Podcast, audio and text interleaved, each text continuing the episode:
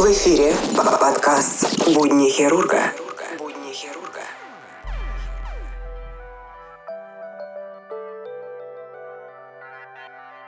Вернер Теодор Отто Форсман родился 29 августа 1904 года в Берлине, Германская империя. Умер 1 июня 1979 года уже ФРГ. Нобелевская премия по физиологии и медицине 1956 года на одну треть совместно с Андре Курманом и Диккенсом Ричардсом. Формулировка Нобелевского комитета за открытие, касающиеся катетеризации сердца и патологических изменений в системе кровообращения. Наш герой появился на свет в одной стране, жил в двух других, а умер в четвертой, при этом особо никуда не переезжая. Вернер Форсман родился в столице Германской империи в семье адвоката Форсмана Юлиуса и его супруги Эмми. Изначально в жизни мальчика все шло хорошо. Отец его был преуспевающим адвокатом и не жалел денег на отличное образование для сына. Поэтому он выбрал для него одну из лучших гимназий гуманитарного направления. Всегда бывает «но». В жизни очень многих ровесников Вернера это «но» была Первая мировая война.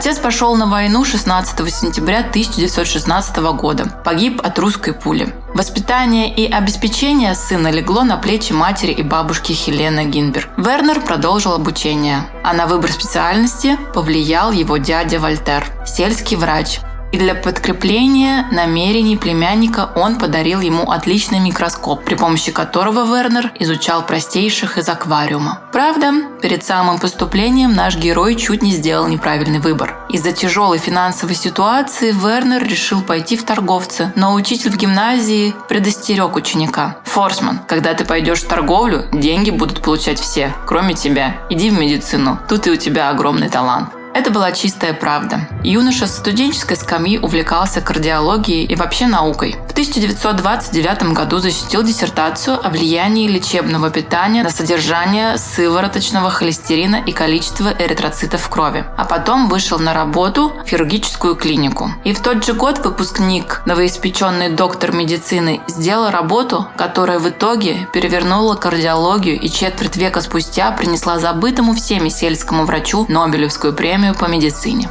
В студенчестве Форсман задумывался, как попасть в сердце, чтобы напрямую доставить туда лекарства или провести диагностическую процедуру. Он читал об опытах на животных французских врачей Клода Бернера, Агюста Шово и Этьюна Жюля Мари, которые вводили в сердце собак и лошадей через шейную вену катетер, и через него можно было провести лекарство. А Мари даже записал внутрисердечную кардиограмму. Форсман решил, что он сделает то же самое с человеком, только вместо шеи использует более удобную вену руки. Руководство клиники эксперименты на пациентах запретило, хотя опыты на трупах были успешны. Когда молодой ученый решил провести опыт на себе.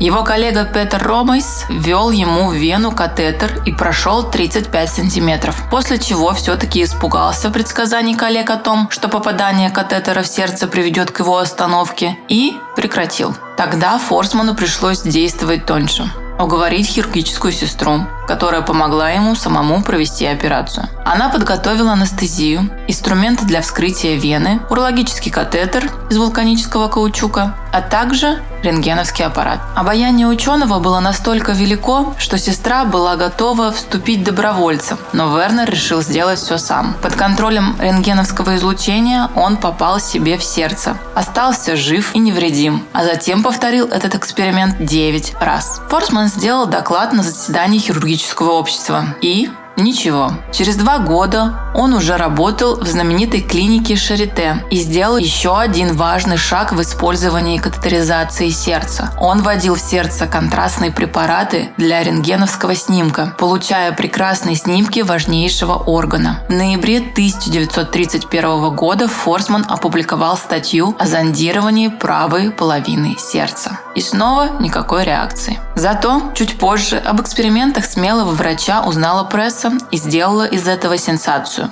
Но результат был обратный тому, которого хотел бы наш герой. Руководитель клиники Шарите, борец с пневмотораксом, прекрасный хирург Фердинанд Зауэрбрух с криком Такими работами не место в больнице, место в цирке. Навесил на Форсмана клеймо шарлатана и уволил его.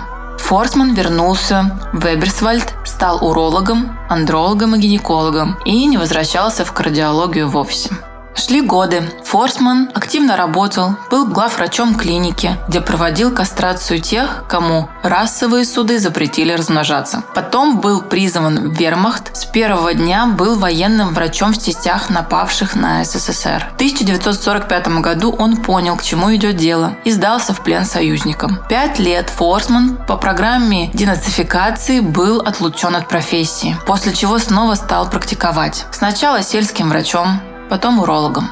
Форсман и не подозревал, что его статью очень внимательно прочли за океаном Андре Курман и Диккенсон Ричардс, которые начали активно применять катетеризацию с начала Второй мировой войны и упоминали врача из страны противника как основателя метода. Только в начале 50-х годов Форсман смог побывать в Базеле в детской клинике и увидеть, как катетеризация уже применяется повсеместно. Тем не менее, для него стала огромной неожиданностью новость, что Нобелевская премия по физиологии физиологии и медицине досталось и ему. Когда Форстман спросил, на что он потратил свою долю, он сказал, это несложный вопрос, ведь у меня шестеро детей. Форсман умер в 1979 году, по иронии судьбы, от сердечного приступа. После себя он оставил пятерых детей. Его любимая дочь погибла в автокатастрофе. Один из его сыновей, Бернард Форсман, стал участником важного прорыва в урологии. Правда, как физик. Он стал одним из разработчиков дистанционно-ударно-волновой литотрепсии, способа разбивать камни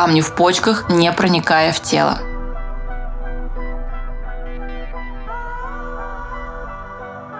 Будни хирурга.